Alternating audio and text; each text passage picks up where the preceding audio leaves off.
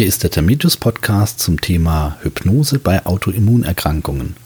Mein Name ist Jan-Henrik Günther und ich möchte heute einmal eine Reihe von Fragen besprechen, damit Sie sich ein Bild machen können, was Hypnose bei Autoimmunerkrankungen leisten kann. Zur besseren Übersicht möchte ich die Fragen einmal nennen, die ich gleich behandeln werde.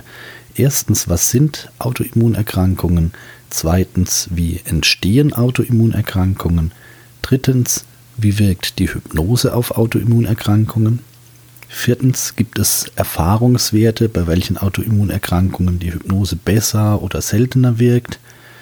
Fünftens, was kann mit Hypnose bei Autoimmunerkrankungen realistisch erreicht werden? Sechstens, welche Arten von Hypnose sind zur Behandlung von Autoimmunerkrankungen geeignet? Siebtens, wie kann eine Hypnotherapie bei Autoimmunerkrankungen aufgebaut werden? Achtens, wie sollte der Patient informiert werden über eine solche Hypnotherapie? Was sollte ihm im Vorfeld mitgeteilt werden? Und neuntens, was gibt es sonst noch so zu beachten? Es würde mich freuen, wenn bei diesen Fragen etwas Interessantes für Sie dabei ist. Und wir starten am besten gleich mit Frage 1. Was sind Autoimmunerkrankungen? Autoimmunerkrankungen sind ein Überbegriff für Krankheiten, bei denen sich das Immunsystem gegen körpereigene Strukturen, also gegen den Körper selbst richtet. Das heißt, das Immunsystem greift etwas vom Körper an, zumeist nicht den Körper, also nicht den ganzen Körper, nicht alles, sondern zum Beispiel einzelne Zelltypen, zum Beispiel wie im Fall der multiplen Sklerose Nerven oder Gelenke, Gelenkgewebe, zum Beispiel Organzellen, zum Beispiel die Haut. Das heißt, Autoimmunerkrankungen können ganz unterschiedlich ausgeprägt sein und man geht davon aus, dass es hunderte von verschiedenen Autoimmunerkrankungen gibt.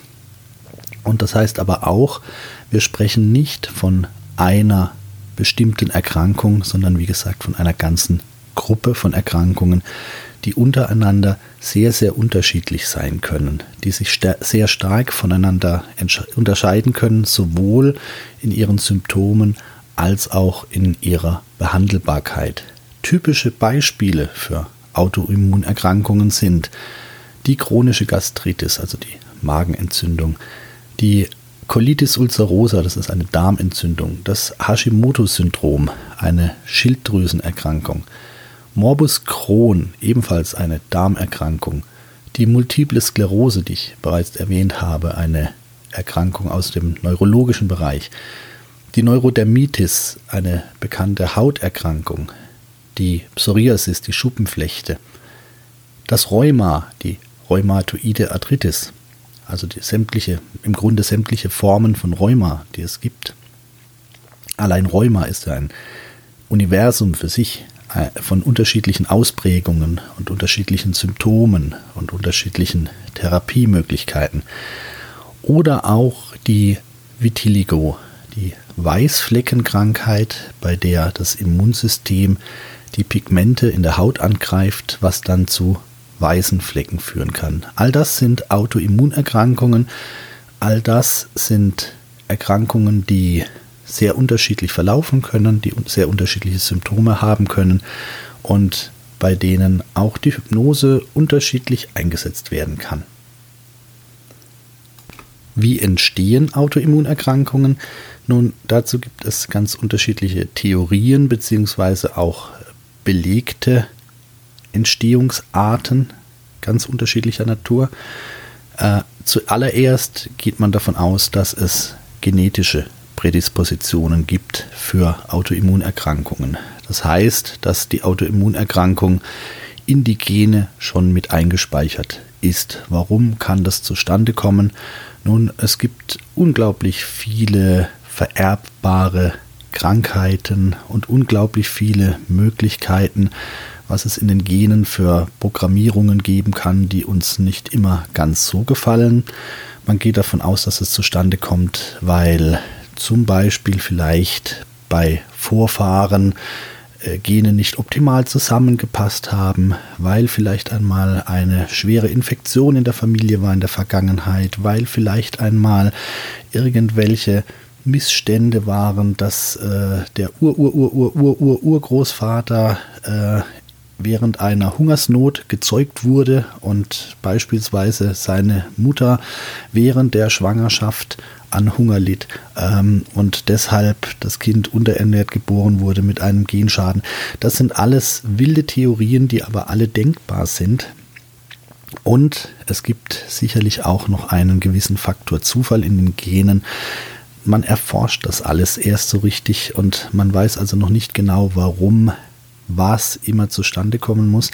Und es ist nun so, äh, unsere Gene haben eine Art Timeline in sich. Das heißt, man kennt es ja, der Mensch wird als Baby geboren, wächst dann, wird zum Kleinkind, wird zu einem größeren Kind, wird zum Teenager, kommt in die Pubertät, wird zum Erwachsenen und all diese Lebensphasen haben typische Entwicklungsschritte, die bei weitestgehend jedem Menschen identisch ablaufen. Das heißt, wir sehen, da ist irgendwie ein Programm dahinter, eine Timeline, die eben entscheidet, wann wachse ich, wie groß werde ich, wann höre ich auf zu wachsen, wann tritt die Pubertät ein, wann tritt beispielsweise auch ähm, treten Alterserscheinungen ein, wie das zum Beispiel eine Glatze sich bildet. Auch da weiß man mittlerweile, dass eine Glatze genetisch bedingt sein kann. Und all das ist irgendwie in einer Art Timeline in den Genen gespeichert und auf dieser Timeline kann es eben zu bestimmten Missständen kommen, dass zum Beispiel irgendwo, ich sage es jetzt mal ganz plump, vielleicht eine Art Schreibfehler vorhanden ist, die dazu führt, dass in einem bestimmten Alter etwas gestartet wird, was da eigentlich gar nicht gestartet werden sollte. So erklären es die genetisch orientierten Mediziner, die ähm, sich mit der Entstehung von Erkrankungen aus den Genen befassen. Das ist eine Methode, dass äh, Autoimmunerkrankungen in den Genen verankert sein können. Eine weitere Ursache könnte sein, dass sie von Infektionen ausgelöst werden, denn Infektionen belasten und beanspruchen das Immunsystem natürlich sehr und das Immunsystem ist während unseres ganzen Lebens damit beschäftigt, Freund und Feind zu identifizieren. Das heißt, das Immunsystem muss genau schauen, gegen welche Zellen, Viren, gegen welche Fremdkörper geht es vor und was lässt es wiederum in Ruhe. Und jetzt kann es zum Beispiel vorkommen, dass im Rahmen einer Infektion das Immunsystem, ja nun ja, ich sage jetzt mal, ein wenig kurzsichtig wird, dass es Schwierigkeiten bekommt, die genauen Zellen zu identifizieren, dass es versehentlich eine eigentlich freundliche Zelle als Fremdkörper identifiziert. Und so kann es sein, dass es beispielsweise äh, äh, zur Meinung kommt, dass eine bestimmte körpereigene Zelle ja ein Gegner ist, den es bekämpfen muss. Und das kann sowohl wie schon gesagt, genetisch verursacht sein, dass das Immunsystem hier einfach eine falsche Information mitbekommen hat über die Gene. Es kann aber eben auch, wie gesagt, sein, dass eine bestimmte Erkrankung das ausgelöst hat. Man hat verschiedene Kinderkrankheiten in Verdacht, man hat Herpes in Verdacht, man hat die Masern in Verdacht, dass die das Immunsystem stark verwirren können. Ähm, das könnte also auch eine mögliche Ursache sein, dass das Immunsystem einfach aufgrund eines Irrtums oder veranlasst durch eine bestimmte Erkrankung, man vermutet auch, dass bestimmte Erkrankungen auch bestimmte Autoimmunerkrankungen in der Folge begünstigen können, aber auch da gibt es noch keine hundertprozentige Sicherheit. Ähm, auch das wird alles noch erforscht, aber das könnte eben mit einer Ursache sein. Ebenso eine Ursache könnten Umweltgifte sein, beispielsweise von der Arbeit, beispielsweise ein ungünstiges Holzschutzmittel an der Holzdecke. Ich weiß noch, in den 80er Jahren gab es da viele Diskussionen über Holzschutzmittel und ihre Gesundheitsschädlichkeit. Auch heute gibt es noch viele Diskussionen über Umweltgifte, über Weichmacher, über ähm, ausdampfende Leime in Möbeln und so weiter. Auch da geht man davon aus, dass Umweltgifte eventuell Autoimmunerkrankungen auslösen oder begünstigen können. Ein weiterer Faktor könnte Stress sein, als Auslöser. Stress in jeder Form, emotionaler Stress, emotionaler Schock, Trauer, Trennung, Belastungsreaktionen aller Art. Denn man hat beobachtet, dass in solchen Situationen auch das Immunsystem in Anführungszeichen verrückt spielen kann. Eine Theorie dahinter ist, dass emotionaler Stress sich für den Körper anfühlen kann wie eine Krankheit. Wenn jemand Liebeskummer hat, wenn jemand trauert, wenn jemand völlig ausgelaugt ist, aufgrund eines Burnout beispielsweise, kann sich das für den Körper so anfühlen, als wäre er krank. Und die Theorie sagt, das kann dazu führen, dass das Immunsystem beginnt, eine eigentlich gar nicht vorhandene Infektion zu bekämpfen.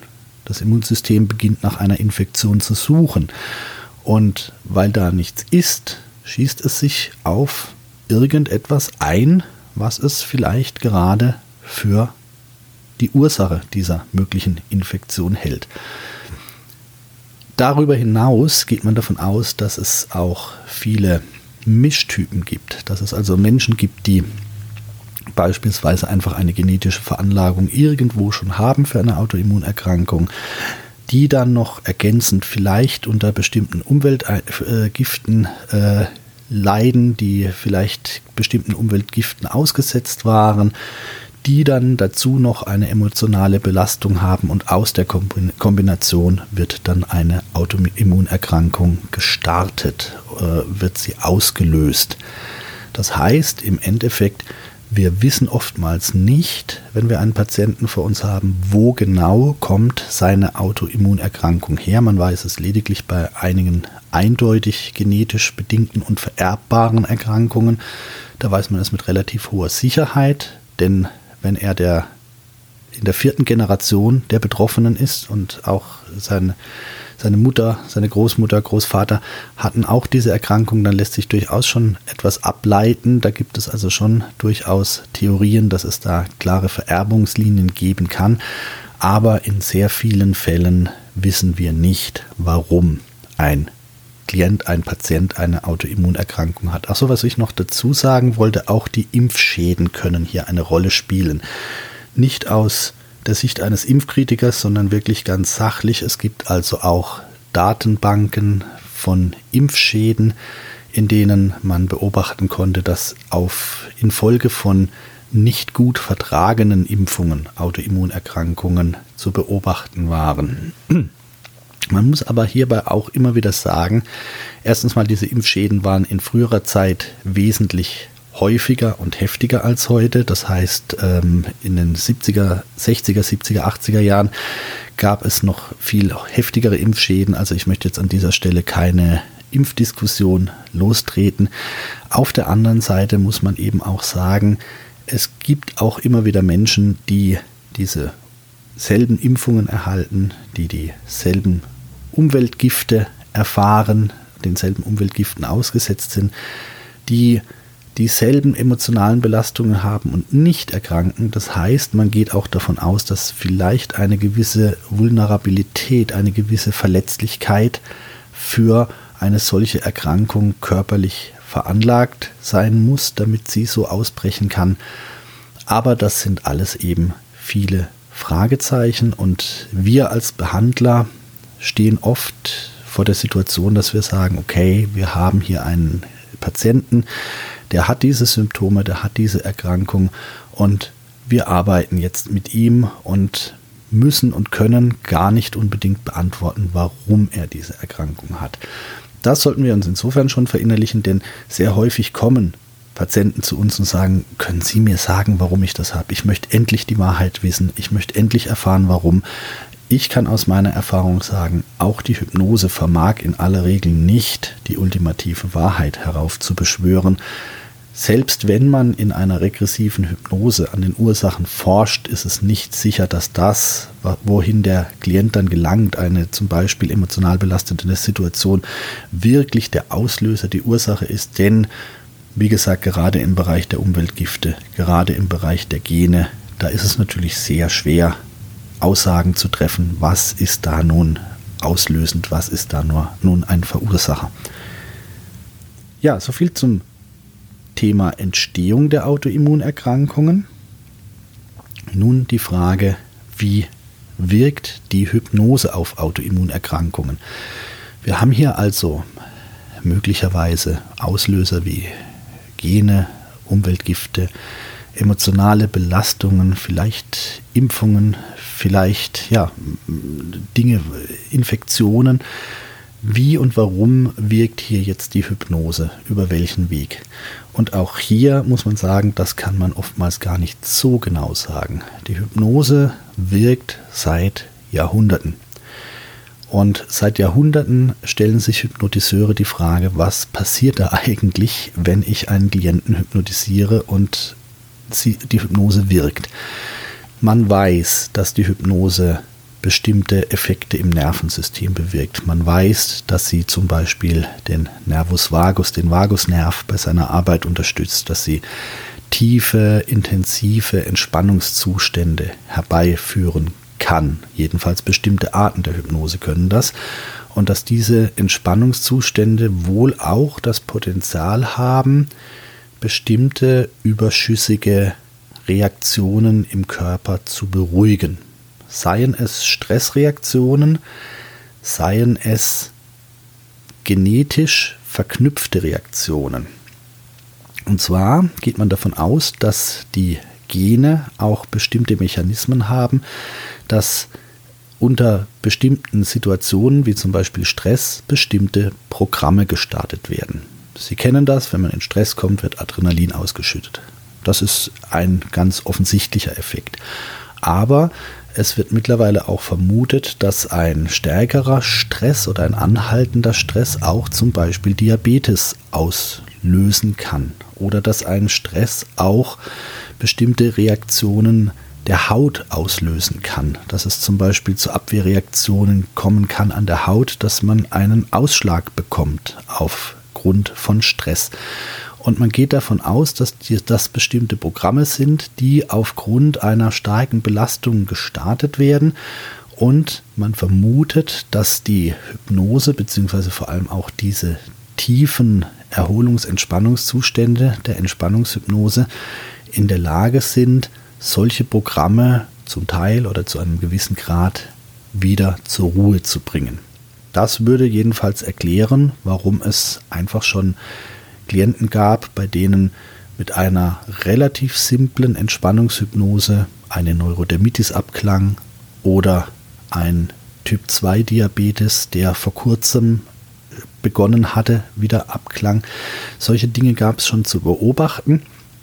Man vermutet also, dass die Hypnose durchaus in der Lage ist, ähm, fehlgeleitete, äh, genetisch bedingte Programme ein Stück weit wieder zu beruhigen.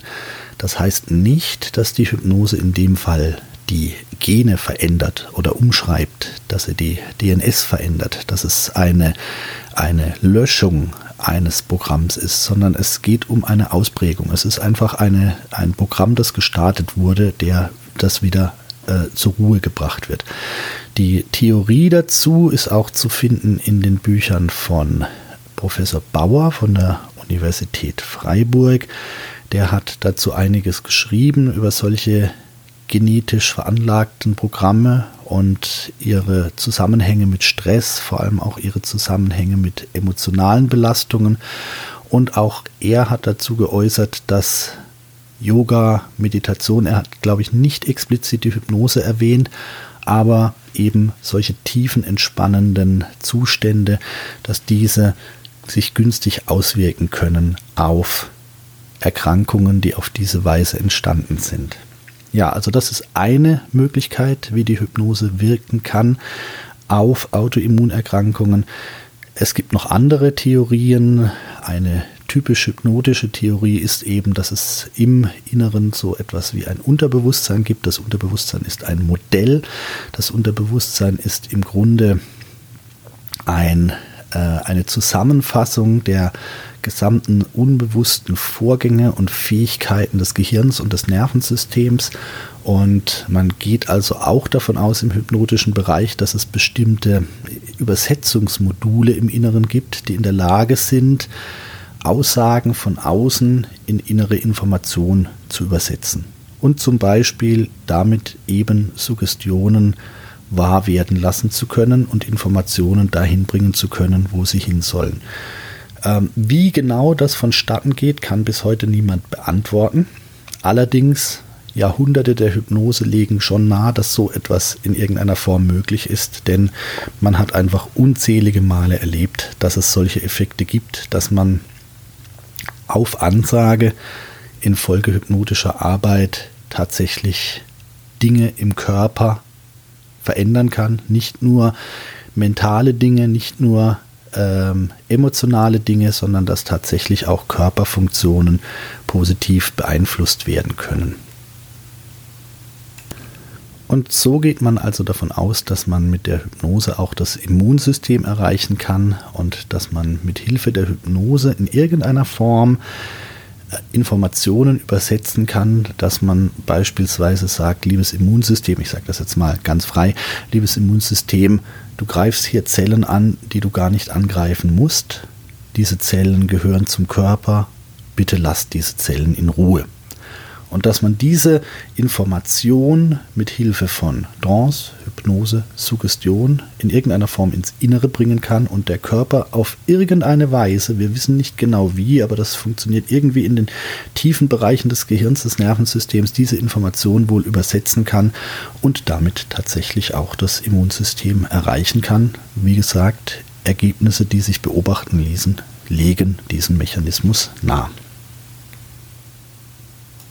Ein weiterer Ansatz in diesem Zusammenhang ist übrigens auch die Theorie, dass man Blockaden im weitesten Sinne auflösen kann mit der Hypnose, dass zum Beispiel einfach Missstände, emotionale Missstände beispielsweise, ähm, ich sage jetzt mal offene emotionale Rechnungen, ein Ärgernis, ein Stressauslöser, ein Trauma, dass man solche Dinge mit der Hypnose auflösen beheben kann und dass solche Dinge auch eine Wirkung haben können auf innere Funktionen, auf das Immunsystem. Man könnte also so weit gehen, dass man äh, in der Theorie darüber nachdenkt, ob auch eine emotionale Belastung wie ein Trauma für den Körper sich anfühlen kann wie eine Infektion. Betroffene würden jetzt mit Sicherheit ganz deutlich sagen, ja, absolut. Ähm, das heißt, in dem Moment, wo man eine emotionale Ursache bearbeitet und auflöst, kann dies möglicherweise dazu führen, dass eine Art subtiles Krankheitsgefühl verschwindet, das tatsächlich das Immunsystem beeinflusst hat. Dass also der Körper aufgrund dieses unbearbeiteten Traumas glaubte, krank zu sein im Sinne einer Infektion und nun, wenn dieses Trauma bearbeitet ist, nicht mehr das Gefühl hat, infiziert zu sein und das Immunsystem darüber zur Ruhe kommt.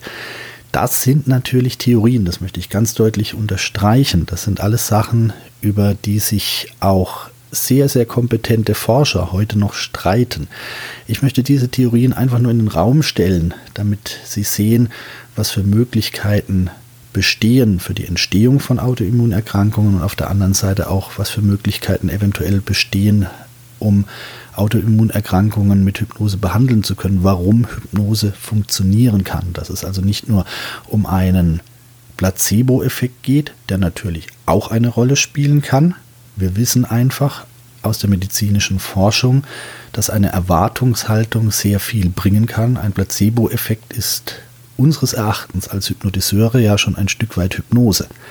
Das heißt, bei einem Placebo sage ich dem Patienten, wenn du das einnimmst, wirst du gesund. Das ist im Grunde schon eine Suggestion. Ein Placebo ist eine Suggestion.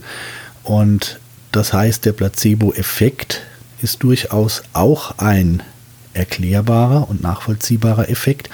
Auch der kann natürlich eine Rolle spielen, wenn ich einfach die Erwartung habe, wenn ich das tue, dann werde ich geheilt. Also wenn ich hypnotisiert werde, dann geht es mir danach gut.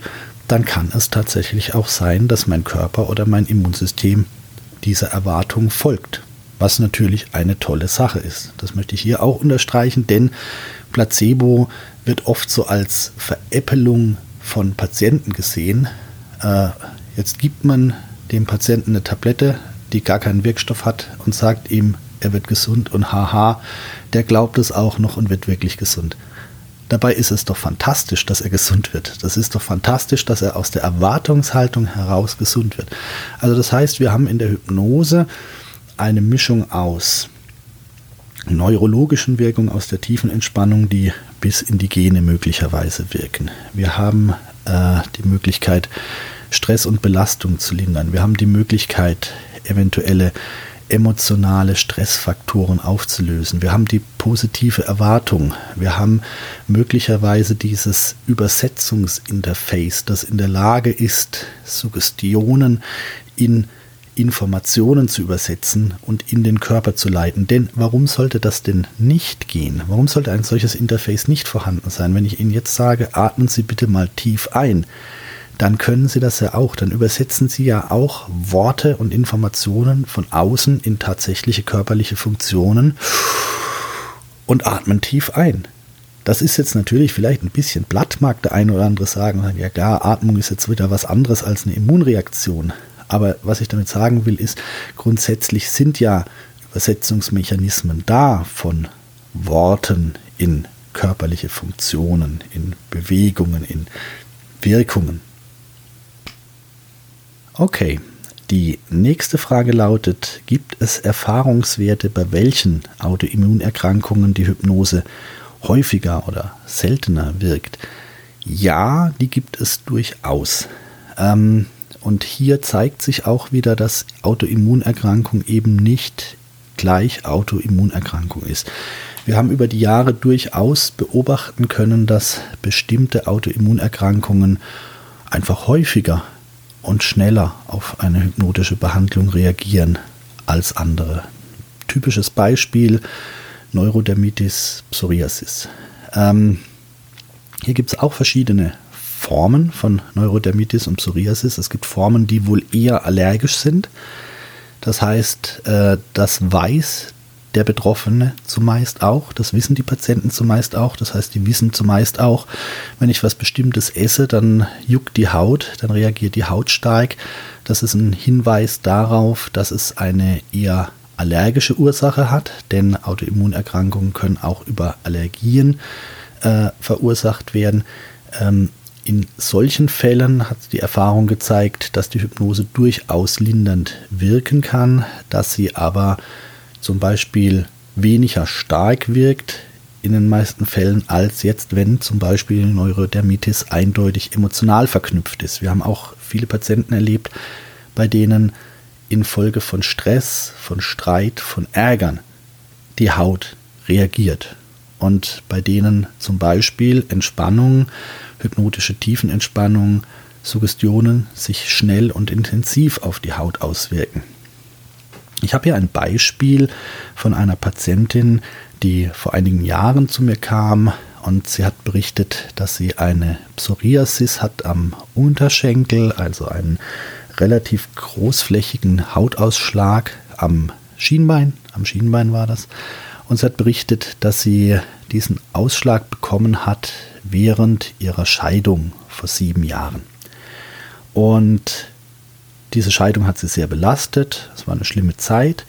Und sie hat gesagt, das Blöde dabei ist aber, diese Zeit ist wirklich rum. Sie hat sich zwischenzeitlich neu verliebt, hat wieder geheiratet, ist wirklich glücklich, hat sich mit ihrem Ex-Mann versöhnt, sie haben ein gemeinsames Kind, das klappt super. Sie sagt, ihr Ex-Mann ist mittlerweile ein guter Freund.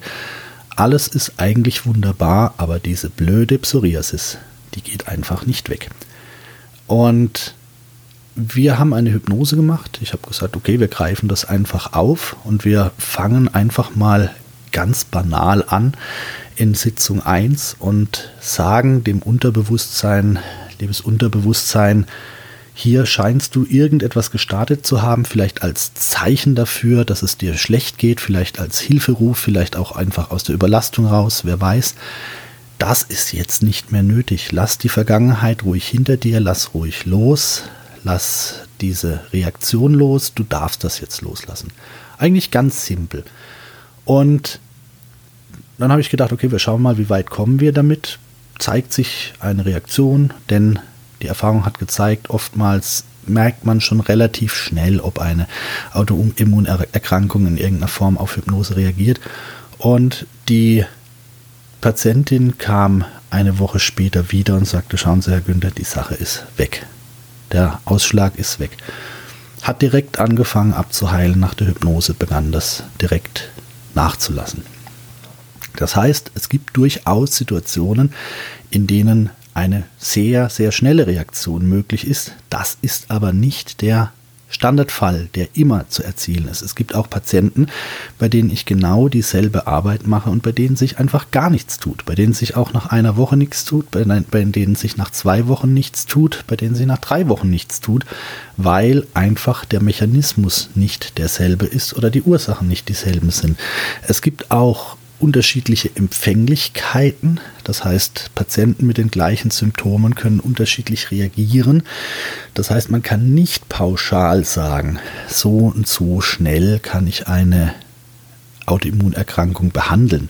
Man kann nicht pauschal sagen, das geht schneller oder langsamer. Was man sagen kann, schon zu Anfang zur, äh, zur Frage, ähm, gibt es Autoimmunerkrankungen, bei denen die Hypnose häufiger oder seltener wirkt. Grundsätzlich würde ich sagen, bei Hauterkrankungen haben wir ganz gute Erfahrungen gemacht. Da ist die Quote relativ hoch, dass man etwas bewegen kann. Mit etwas bewegen meine ich lindern bis hin zur Symptom Symptomfreiheit. Heilen ist immer ein großes Wort. Das heißt, wenn ich es schaffe, dass jetzt wie im Fall dieser Patientin, von der ich erzählt habe, eine Psoriasis abklingt, dann heißt das nicht, dass diese Psoriasis jetzt und für alle Zeit geheilt sein muss. Das kann sein, dass bei der nächsten emotionalen Belastung die Psoriasis auch wieder aufblüht, aber dann weiß man ja auch, dass man daran arbeiten kann. Ich habe auch Patienten erlebt, bei denen die Neurodermitis immer dann wieder kam, wenn eine gewisse psychische Reizschwelle überschritten war. Das heißt, wir haben gearbeitet, die Neurodermitis ist abgeklungen infolge der hypnotherapeutischen Arbeit und dann gab es einen Streit, eine Prüfung in der Schule, Stress in der Arbeit und die Neurodermitis war plötzlich wieder da. Dann haben wir wieder dran gearbeitet, Neurodermitis klang wieder ab und in der Regel habe ich dann den Klienten eine Form der Selbsthypnose beigebracht, mit, denen sie, mit der sie dann lernten, die Neurodermitis selbst zu kontrollieren. Das so als typisches Beispiel. Und so wie wir bei Hauterkrankungen beobachtet haben, dass ähm, zumeist was heißt zumeist, dass in, in vielen Fällen äh, eine positive Wirkung in irgendeiner Form erzielt werden kann. Diese Wirkung kann von leichter Linderung bis zur Symptomfreiheit gehen. Also da haben wir auch nochmal eine große Verteilung von der Wirkungsintensität. So haben wir auch beobachtet, dass es eben Autoimmunerkrankungen gibt, bei denen es wesentlich schwieriger ist und bei denen es häufig seltener vorkommt, dass man große Verbesserungen erzielt oder signifikante Verbesserungen. Dazu gehören zum Beispiel das Rheuma. Das Rheuma ist oft schwieriger zu behandeln. Ich sage das nicht, um hier jemanden zu demotivieren. Ich sage das nicht, um hier ungünstige Suggestionen zu platzieren, sondern ich sage das, um einen realistischen Blick auf die Dinge zu ermöglichen. Ähm, die Hashimoto-Krankheit ist eine typische Erkrankung, bei der sich hypnotisch oft wenig erreichen lässt. Ähm, alles rund um den Darm sieht schon wiederum besser aus. Also das heißt, sowohl bei Colitis ulcerosa als auch bei Morbus Crohn konnten wir schon ganz gute Ergebnisse beobachten. Auch bei der chronischen Gastritis haben wir schon, äh, habe ich Linderungen im Hinterkopf. Ähm, bei Vitiligo, bei der Weißfleckenkrankheit, ist mir persönlich kein einziger Fall bekannt, dass eine Verbesserung erzielt werden konnte. Ich glaube, das liegt daran, dass die entsprechenden Pigmentzellen wirklich nachhaltig zerstört sind. Wenn die erstmal weiß sind, dann sind sie weiß. Und ähm, das, beziehungsweise wenn die Haut weiß ist, ist sie weiß. Wenn die Pigmentzellen weg sind, sind sie weg. Ähm, da kann es höchstens sein, dass die Hypnose vielleicht die, den weiteren Verlauf etwas bremst. Aber mir ist kein Fall bekannt, dass Vitiligo durch Hypnose geheilt werden konnte. Interessant ist auch der kreisrunde Haarausfall. Äh, den habe ich bisher noch nicht erwähnt, der ja auch zu den Autoimmunerkrankungen gehört.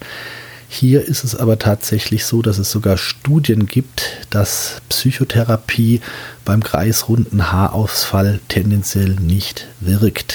Ähm, hier empfehlen wir in den meisten Fällen eine spezielle Immuntherapie. Da gibt es, soweit ich weiß, eine Immuntherapie extra hierfür, ich glaube mit Bestrahlung zusammen. Und soweit ich weiß, hilft sehr vielen Patienten eine bestimmte Mineralstoffkombination. Ich will jetzt nicht zu tief auf den kreisrunden Haarausfall eingehen. Jedenfalls möchte ich an der Stelle nur sagen, ähm, wir haben e-, eher nicht erlebt, dass er mit der Hypnose befriedigend behandelt werden kann. Ähm, das heißt nicht, dass man es nicht probieren kann. Das heißt nicht, dass man nicht auch mal Hashimoto-Syndrom behandeln kann mit Hypnose oder dass man auch mal bei einem Rheumapatienten mit Hypnose arbeiten kann. Man sollte sich eben nur bewusst machen, dass man hier in einem Bereich ist, wo die Quoten schwächer sind als jetzt beispielsweise eben in anderen Bereichen oder wo die Quoten teilweise eben auch sehr schwach sind. Und das sollte man im Zweifel auch dem Patienten kommunizieren. Jetzt wird seit vielen Jahren in der Hypnose und im Mentaltraining gelehrt, denk positiv, du musst dran glauben, der Patient muss dran glauben, der Behandler muss dran glauben. Grundsätzlich bin ich auch ein großer Freund einer positiven Haltung. Ähm, ich habe aber auch einfach erlebt, dass die Statistik manchmal stärker ist als die reine Haltung. Und deswegen finde ich es auch nicht schlimm, wenn man das auch offen kommuniziert und finde es auch nur in Ordnung, wenn man einem Patienten sagt, ich probiere das, ich mache das, wir machen eine Hypnose, wir probieren es und dann schauen wir uns an, ob das bei Ihnen etwas bringt oder nicht. Und mit dem Problem, wo Sie zu mir kommen, ist die Quote nicht so rasant, denn ansonsten hat die Erfahrung gezeigt, dass viele Patienten mit riesigen Erwartungen kommen und dann natürlich auch eine riesige Enttäuschung eintritt, wenn es nicht so klappt, wie sie sich das gewünscht haben. Und das möchten wir unseren Patienten natürlich nach Möglichkeit auch ersparen. Genaue Zahlen und Statistiken haben wir übrigens nicht vorliegen, falls jemand danach fragt. Ähm, wir haben einfach unsere Erfahrungswerte und wir wissen einfach aus der Praxis, wie oft wir schon erlebt haben, dass wir bei bestimmten Autoimmunerkrankungen Erfolge hatten und wie oft wir schon erlebt haben, dass sich nichts getan hat. Das heißt, ähm, nochmal zusammengefasst, ich würde sagen, äh, die besten Chancen ähm, bestehen im Magen-Darm-Bereich. Was wir noch äh, äh, nicht besprochen haben, sind Allergien, wobei Allergien ja nicht autoimmun sind, sondern eben auf fremde Stoffe sind, aber es gibt auch eine Art autoimmune Allergien, wo der Körper ja sogar allergisch sein kann auf eigenen Schweiß, wobei das zählt dann, glaube ich, auch nicht zu den Autoimmunerkrankungen. Aber auch bei Allergien haben wir schon ganz gute Erfahrungen gemacht. Wie gesagt, weniger intensive Ergebnisse hatten wir eben bei Hashimoto, bei ähm, Rheuma, ähm, auch bei der multiplen Sklerose, wobei bei der multiplen Sklerose reagieren manche Patienten sehr positiv auf die Hypnose, weil die Hypnose auch eine durchblutungsfördernde und meines Erachtens entzündungshemmende Komponente hat. Ich habe den Eindruck, dass man äh, Schübe ein wenig lindern kann und ich habe auch schon erlebt, dass die Motorik sich etwas verbessern konnte bei MS-Patienten. Ja, so viel zum Thema ähm, was kann man realistisch erreichen, beziehungsweise gibt es Erfahrungswerte? Ja, das, die nächste Frage ist, was kann man realistisch erreichen? Ähm, was kann man nun realistisch erreichen mit Hypnose? Ich habe es schon erwähnt, man kann von der Linderung bis zur Heilung, bis zur Symptomfreiheit vieles erreichen. Mit dem Begriff Heilung bin ich immer vorsichtig. Ich bin schon mal froh über Symptomfreiheit.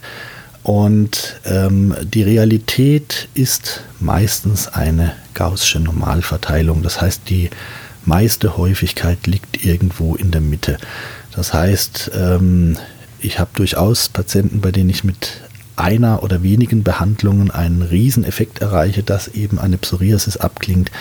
Ich habe aber auch eben viele Patienten, bei denen die Psoriasis zu 50 Prozent, zu 60 Prozent abklingt, bei denen ich eine bestimmte Linderung erreiche und dann auf eine Plateauphase komme. Man kann nicht immer komplett die Symptome beseitigen. Man kann es natürlich versuchen, aber die Erfahrung hat einfach gezeigt, dass mit äh, praxisüblichen Mitteln und ähm, maximal möglichem Einsatz oftmals eben ein bestimmter Anteil erreichbar ist.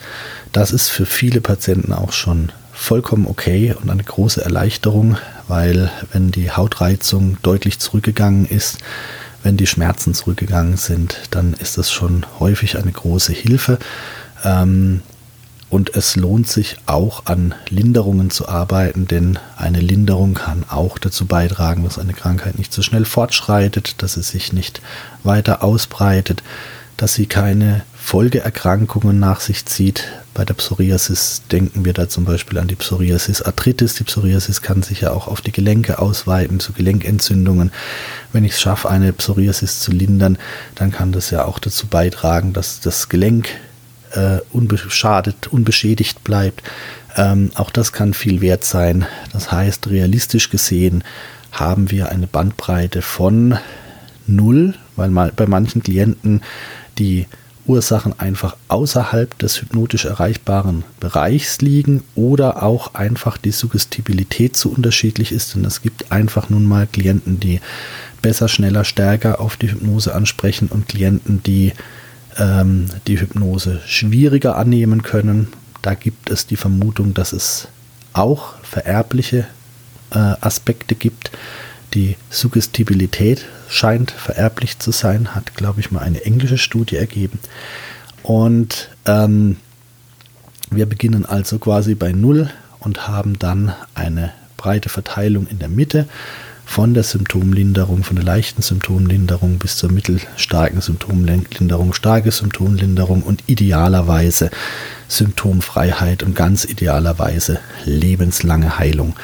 Auch das ist alles denkbar und wir tasten uns als Therapeuten einfach wie oft, wie so oft in der Medizin und in der Therapie an die Sache ran und versuchen so viel zu erreichen, wie wir nur erreichen können. Als Bonus kommt dann natürlich noch die somatische Medizin dazu. Viele Patienten haben dann zusätzlich noch Medikamente oder haben zusätzlich andere Therapien und in der Mischung erreicht man dann manchmal noch ein bisschen mehr. Also das heißt, es kann sich absolut lohnen, hypnotisch zu arbeiten. Wir sollten aber im Hinterkopf behalten, die Hypnose ist kein äh, Patentrezept, kein Wundermittel mit Erfolgsgarantie und äh, sollten uns dann als Therapeut auch mit unseren Aussagen entsprechend aufstellen und nicht zu vollmundig werben, denn man muss immer erst mal schauen, wie ein Patient auf die Hypnose reagiert. Welche Arten von Hypnose sind zur Behandlung von Autoimmunerkrankungen geeignet? Wer sich mit der Hypnose auskennt, der weiß, es gibt nicht nur eine Art von Hypnose, sondern es gibt ganz unterschiedliche hypnotherapeutische Strategien. Wie schon erwähnt, es gibt die hypnotische Tiefenentspannung. Es gibt die suggestive Hypnose, die immer mal wieder diskutiert wird. Ist es denn nun gut, direkte Suggestionen zu geben? Ist es denn nun gut, einen, einen Klienten mit Suggestionen zu behandeln oder sollte die Lösung aus ihm selbst rauskommen? Unsere Erfahrung hat gezeigt, Suggestionen können ziemlich viel bewirken und unsere Erfahrung hat eben auch gezeigt, manchmal ist es auch das stärkste hypnotische Mittel. Grund hierfür, wie schon gesagt, es scheinen eben Mechanismen da zu sein, Informationen von außen auch gut ins Körperinnere übersetzen zu können. Also Tiefenentspannung, suggestive Hypnose. Wir haben die regressive Hypnose, die Hypnoanalyse, bei der man mit dem Klienten auch in die Vergangenheit geht oder in die Ursachenforschung geht. Wir haben die äh, systemische Therapie und systemische Hypnose, bei der man auch mit systemischen Einflüssen, zum Beispiel Stress und Ursachen aus dem Familiensystem, zum Beispiel vererbte Aspekte aus der Vergangenheit, Traumata aus früheren Generationen, all das sind Themen, mit denen sich die Systemiker gut auskennen. Ähm, das wird jetzt hier zu weit führen, hier ins Detail zu gehen, aber auch das sind alles Aspekte, die man berücksichtigen kann. Es gibt die Desensibilisierungshypnose, mit der wir sehr gute Erfahrungen gemacht haben bei Termetus, mit der man Emotionen, aber durchaus auch konkrete Symptome desensibilisieren kann. Das, die wird in dem Bereich Ängste und Phobien gelehrt, im Modul 6, soweit ich weiß. Ähm, es gibt aber durchaus auch die Aktivwachhypnose, es gibt die ähm, Symboldramaarbeit, es gibt das EMDR. Ja, und die Wahrheit ist, jede dieser Methoden hat ihre ganz eigenen Potenziale. Und wir haben beobachtet, dass ja, verschiedene Patienten auf verschiedene Methoden besser reagieren. Das heißt, es gibt nicht die eine Methode, von der wir sagen, das ist es. Äh, wenn jemand eine Autoimmunerkrankung hat, dann macht das mit ihm, sondern es kann durchaus sein, der eine Patient reagiert auf die systemische Arbeit besser, der andere reagiert auf klare Suggestionen besser. Wieder einer braucht wirklich die Aktivwachhypnose, das ist bei ihm die stärkste Methode und das heißt, wir sollten uns als Hypnotherapeuten eine Strategie ausdenken, wie wir an die ganze Sache rangehen. Damit kommen wir auch gleich automatisch zur nächsten Frage, wie könnte so eine Therapie aufgebaut sein.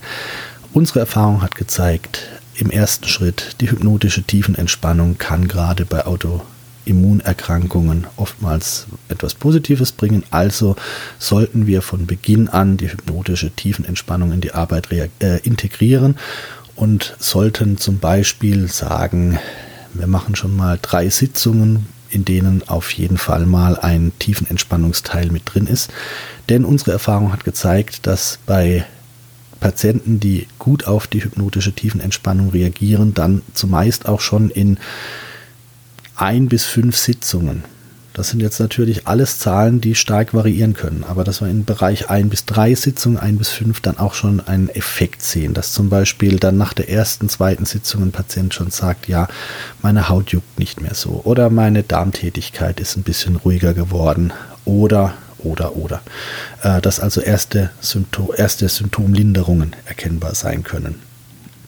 Das Ganze lässt sich dann natürlich gut mit einer anderen Arbeit verknüpfen, dass man zum Beispiel zuerst eine Blockadenlösung macht, dann einen zielorientierten Suggestions- Text gibt. Ich habe jetzt hier keinen Standardtext im Moment vorliegen. Es ist denkbar, dass es demnächst einen Autoimmunerkrankungssuggestionstext geben kann, aber wir haben jetzt aktuell, glaube ich, noch kein Modell vorliegen.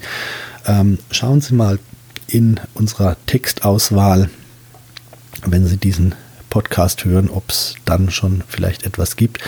Aber im Zweifel braucht man dazu keinen bestimmten Text, sondern im Grunde geht es, wenn Sie Hypnotiseur sind, wenn Sie Hypnotherapeut sind, dann wissen Sie in der Regel auch, wie Sie sowas aufbauen, dass Sie dem Unterbewusstsein mitteilen, was geschehen soll, welche Symptome gelindert werden sollen, wo die Reise hingehen soll. Also eine direkte, konkrete, suggestive Arbeit mit natürlich entsprechend zeitgemäß angepassten Suggestionen, also kein ruder Befehlston, sondern mit eleganten, äh, dem Thema entsprechenden Suggestionen.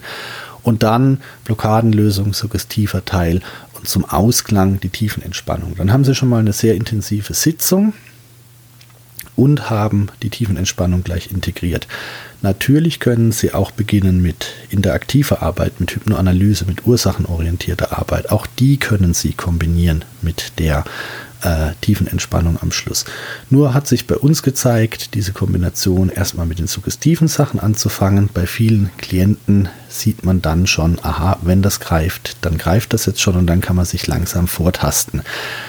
Sie können nach Wunsch, wie Sie auch überzeugt sind von ihrer Arbeit. Es gibt Systemiker, die sagen, ja, selbstverständlich fange ich mit der Systemik an, das ist doch nur logisch, dann können sie das gerne tun, das ist vollkommen in Ordnung. Ähm, mein individueller Plan könnte jetzt aussehen, die ersten zwei bis drei Sitzungen bestehend aus Blockadenlösung, Suggestion, Tiefenentspannung, dann könnte man mal, wenn der Klient auch die Hypnose schon ein bisschen näher kennengelernt hat und die Trance kennengelernt hat, auch mal in einen interaktiven Bereich reingehen, könnte auch mal hypnoanalytisch reingehen. Ich integriere auch ganz gern mal EMDR, das habe ich noch nicht erwähnt, aber das ist auch eine tolle Sache. EMDR kann man auch wunderbar mit integrieren. Dann kann ich auch mal in Sitzungen wenn wir jetzt sagen, drei Sitzungen Suggestion, Tiefenentspannung, dann vielleicht ein, zwei Sitzungen analytische Arbeit, dann kann ich auch mal eine Desensibilisierung machen, wo ich das System desensibilisiere. Und Sie sehen schon, ähm, die Behandlung von Autoimmunerkrankungen ist in der Regel kein One-Hit-Wonder. Das ist keine Sache, wo man sagen kann, ja, ich möchte es gerne mal probieren, ja, kommen Sie vorbei, eine Sitzung und dann haben wir es schon, sondern ich sage den Klienten schon, äh, damit wir da was sehen, damit wir da was erreichen, empfehle ich schon mal so ähm, zehn Sitzungen auf jeden Fall einzukalkulieren, dass wir auch so einen gewissen Zeitraum haben, mit dem wir arbeiten können, über so zweieinhalb Monate. Denn die Zellen brauchen ja auch ihre Zeit, um sich zu regenerieren. Die Zellen brauchen oftmals ihre Zeit, um sich zu verändern. Der Körper braucht oftmals auch die Zeit, um nachzureifen in Bezug auf das, was wir erreicht haben. Wir haben jetzt vielleicht eine Stressursache aufgelöst und es kann eben sein, dass es jetzt nur noch ein wenig dauert, bis der Körper dann wirklich auch nachziehen kann, weil er sich erst innerlich reparieren und regenerieren muss. Deswegen ist es ganz gut, sich so ein bisschen Zeit zu nehmen und dann ergibt sich mit der Zeit eigentlich von selbst, wie es weitergeht. Kommt man an ein Plateau, kommt man an, eine, an einen Punkt, wo der Patient zufrieden ist, kann man die Therapie abschließen, kann man sagen, wir belassen es jetzt erstmal so, wie es ist und wenn es wieder schlimmer wird, kommen Sie vorbei, bringt man dem Patienten die Selbsthypnose bei, dass er vielleicht an sich selber arbeiten kann. Das empfehle ich immer sehr. Das ist immer eine tolle Sache, wenn der Patient auch aktiv selbst etwas unternehmen kann. Und so baut sich dann die Behandlung auf. Und es gibt kein Patentrezept. Es gibt auch kein Patentrezept, dass man sagt, ja, bei Rheuma geh anders vor als bei Hauterkrankungen, dann fang lieber mit dem an, sondern es gibt einfach nur diese Erfahrung, ähm, die Tiefenentspannung hat sich sehr bewährt. Die würde ich auf jeden Fall mit relativ an den Anfang nehmen. Die würde ich nicht zu lang hinauszögern. Ähm, und sie lässt sich ja auch mit allem kombinieren. Wenn ich also jetzt sage, nein, ich möchte nicht suggestiv arbeiten, ich möchte lieber analytisch arbeiten, dann mache ich eben in den ersten Sitzungen eine analytische Arbeit und zum Abschluss eine schöne Tiefenentspannungsreise. Und ansonsten kann ich eben auch mit den Suggestionen starten und kann erstmal mit der Programmierung des Unterbewusstseins starten in Sinn und mich dann Stück für Stück vortasten und immer dann anschauen, wie hat das auf den Klienten gewirkt, wie kam es bei ihm an und dann rausfiltern, idealerweise, welche Vorgehensweise für ihn die erfolgsversprechendste und intensivste ist. Ja, die Antwort auf die Frage, wie sollte der Patient über die Vorgehensweisen und Chancen informiert werden, äh, hat sich dann ja im Grunde aus den vorherigen Informationen bereits ergeben. Man sollte den Patienten realistisch informieren, man sollte den Mund nicht zu voll nehmen. Natürlich kann man sagen, wir haben schon gute Erfahrungen gemacht. Natürlich kann man sagen, wir haben äh, schon positive Effekte beobachtet. Aber ich würde jetzt zum Beispiel äh, die Erfahrung mit der Patientin, bei der im Grunde nach einer Sitzung die Psoriasis abgeheilt ist, nicht einem Patienten erzählen. Denn das geht schnell in Richtung Prahlerei und das geht schnell natürlich auch in die, die Richtung, dass ich meine besten Ergebnisse äh, hochhalte, um ja, Geschäft zu machen dass der Klient, dass der Klient äh, sagt, ach ja, das haben sie erreicht, das möchte ich auch, dann komme ich zu Ihnen, obwohl es von der statistischen Wahrscheinlichkeit her nicht sehr wahrscheinlich ist, dass er das Gleiche erleben wird.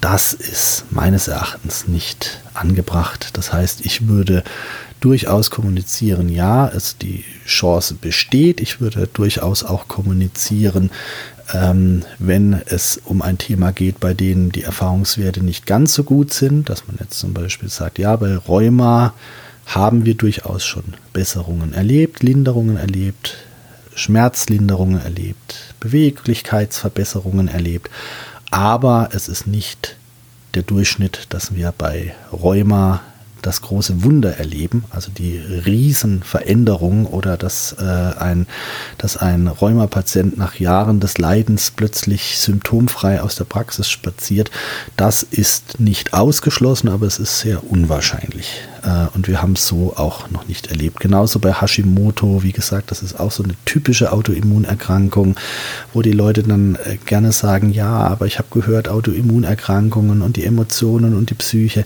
Ja, auch hier kann man was tun, auch hier kann man was lindern, aber da haben wir auch die Erfahrung gemacht, da helfen ähm, andere Therapien häufig besser, wenn man da an einen richtig guten Schilddrüsenspezialisten kommt, der da einem richtig gut einstellt. Da gibt es auch tolle Heilpraktiker, da gibt es auch tolle Fachärzte. Ähm, dann kann man da oftmals mehr bewegen als mit einer Hypnose. Wenn der Patient sagt, ich möchte es aber trotzdem mal versuchen, dann spricht nichts dagegen dann kann man das durchaus ausprobieren und sollte aber halt mit einem realistischen Blick daran gehen und sollte mit einem realistischen Blick das Ganze beurteilen und nicht versuchen, mit dem Brecheisen äh, dran zu behandeln und zu sagen, aber es muss doch, es muss doch, es muss doch, es muss doch. Denn wenn ich jetzt sehe, nach, dass nach fünf, sechs, acht Sitzungen und dann vielleicht auch noch eine Ruhephase, manchmal sage ich dann zum Klienten, jetzt machen wir erstmal ein Vierteljahr nichts und warten, ob der Körper vielleicht von allein nachzieht. Und wenn sich dann immer noch nichts bewegt, dann gibt es einfach auch noch andere Therapien auf dieser Welt und das ist auch vollkommen okay. Dann ist das vielleicht jetzt nicht der Weg oder nicht der Zeitpunkt und dann kann ich das dem Klienten auch ganz offen sagen. Also informieren Sie Ihre Klienten, Patienten realistisch, seien Sie ruhig offen. Ich habe die Erfahrung gemacht, dass das vollkommen okay ist. Sie müssen keine falsch nicht angebrachten Positiv-Denkstrategien fahren und sagen, ja, kommen Sie vorbei, jeder wird geheilt. Das ist äh, nicht zielführend.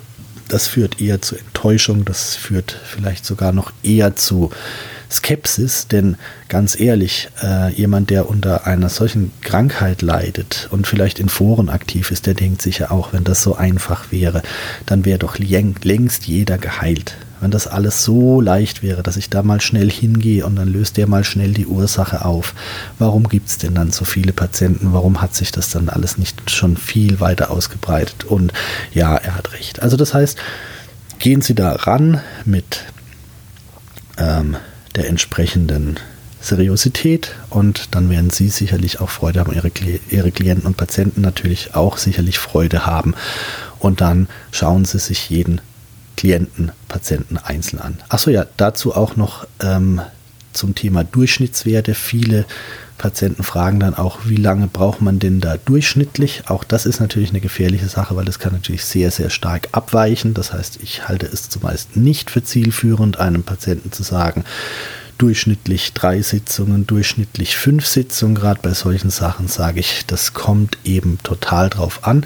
Das kommt sehr darauf an, wie Sie darauf reagieren, wie Ihre Symptomatik ausgeprägt ist, ich empfehle, so und so viele Sitzungen sollten wir machen und dann schauen wir uns an, wo wir stehen und dann entscheiden wir gemeinsam, wie es weitergeht. Also wenn mich ein Klient fragt, dann sage ich zum Beispiel, machen wir mal fünf Sitzungen, machen wir mal acht Sitzungen und dann schauen wir mal, ob es Ihnen schon besser geht und wenn ja, wie viel und dann entscheiden wir gemeinsam, wie es weitergeht. Und damit können Sie natürlich auch die, ich nenne sie gern Zaungäste, äh, identifizieren, die dann sagen, nee, nee, nee, nee, nee. Mehr als eine Sitzung will ich aber nicht investieren. Also ich habe gelesen, die Hypnose, also die hilft in einer Sitzung. Und mehr als eine Sitzung, nee, da ist mir auch der Weg zu weit und das will ich auch nicht ausgeben. Und mit solchen Patienten arbeite ich dann lieber gar nicht, anstatt dass ich sage, na gut, dann setzen wir alles auf eine Karte, denn damit hat man keine Freude, wenn man unter dem Druck arbeitet. Das muss jetzt in einer Sitzung passieren und das ist auch einfach nicht zielführend aus medizinischer Sicht. Okay, ich glaube, jetzt hat jeder so ein bisschen ein Bild, wie man die Behandlung aufbauen könnte, wie man mit den Klienten umgehen sollte, dass man sie ehrlich informieren sollte, ähm, offen sein, ähm, mitteilen, was zu erwarten ist, durchaus auch das Risiko mitteilen, dass möglicherweise gar nichts geschieht. Das hat sich bei mir nicht als negativ erwiesen. Äh, das ist nicht, dass der Klient dann mit einer falschen Suggestion in die Sache reingeht, sondern oftmals ist es sogar für Patienten motivierend, dass sie sagen, ja, dann tue ich auch mein Bestes, weil es wäre schön, wenn sich bei mir was tut und wirken entsprechend mit. Ja, okay. Dann bleibt zum Abschluss noch der Punkt Sonstiges. Was gibt es sonst noch zu beachten? Ähm, da habe ich noch ein paar Kleinigkeiten notiert. Ähm, zum Beispiel natürlich die Frage mit der Heilerlaubnis. Klar, die Behandlung von Autoimmunerkrankungen ist natürlich kein Coaching, ist natürlich eine Thematik, die die Heilbehandler durchführen sollten. Ähm, hier ist es so, Autoimmunerkrankungen sind durchaus eine somatische Störung, auch wenn sie natürlich einen psychischen Aspekt haben. Wenn Sie also über eine psychotherapeutische Heilerlaubnis verfügen, beispielsweise als Heilpraktiker Psychotherapie, dann sollten Sie einen Somatiker mit ins Boot holen, der einerseits Ihnen das Okay gibt, dass Psychotherapie angebracht ist und andererseits die Fortschritte mit überwacht. Denn als rein psychotherapeutischer Behandler kann man solche Störungen ja nicht befunden und diagnostizieren und es wäre nicht korrekt, äh, einen Patienten ohne Beteiligung eines Somatikers einfach anzunehmen und zu sagen, wir machen jetzt einfach mal. Wenn jetzt ein Patient kommt und sagt, ich habe Reizdarm, ich habe äh, Reizdarm kann übrigens auch eine Autoimmunsache eventuell sein. Das ist ganz unterschiedlich. Manche sehen es eher neurologisch. Es gibt da wohl auch unterschiedliche Ursachen. Da wollen wir jetzt kein neues Thema aufmachen. Das wird wahrscheinlich dann ein separater Podcast.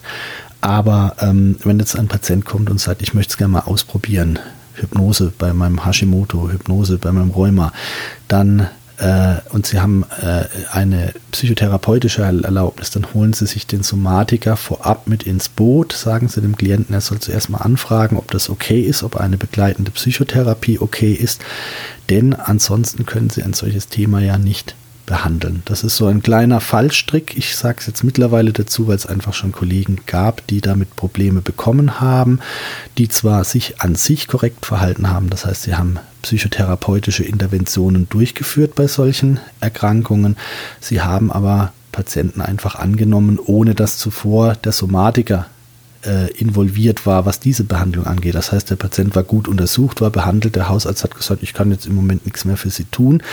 Trotzdem muss der Somatiker erstmal das Okay geben, dass eine Psychotherapie indiziert ist, dass das Ganze Sinn macht. Denn es könnte ja sein, dass der sagt, bloß nicht, Sie brauchen dringend das und das Medikament, auf keinen Fall jetzt äh, damit arbeiten.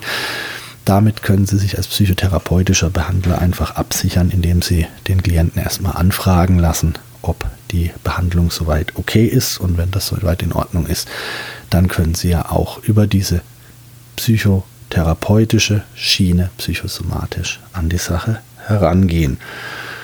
Was gibt es sonst noch zu beachten? Wahrscheinlich würden mir noch 100 Dinge einfallen, wenn ich jetzt einfach noch weitermachen würde. Aber ich sehe gerade, wir haben schon die Stunde überschritten.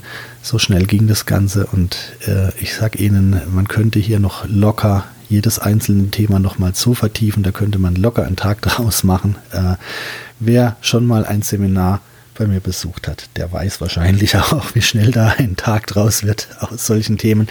Ähm, aber ich mache dann hier an der Stelle mal einen Cut. Ich hoffe, Sie konnten etwas mitnehmen von diesem Podcast. Ich hoffe, Sie haben äh, die Information gefunden, die Sie gesucht haben. Und wenn Sie darüber hinaus noch Fragen haben, können Sie uns natürlich auch gerne schreiben. Oder vielleicht sehen wir uns auch einmal auf einem Seminar oder äh, wir hören uns vielleicht in einem anderen Podcast. Hören Sie ruhig mal rein. Wir haben noch eine ganze Auswahl an Podcasts online. Und ja, dann würde es mich freuen, vielleicht von Ihnen zu lesen, zu hören. Und ich wünsche Ihnen alles Gute und sage Tschüss bis zum nächsten Mal.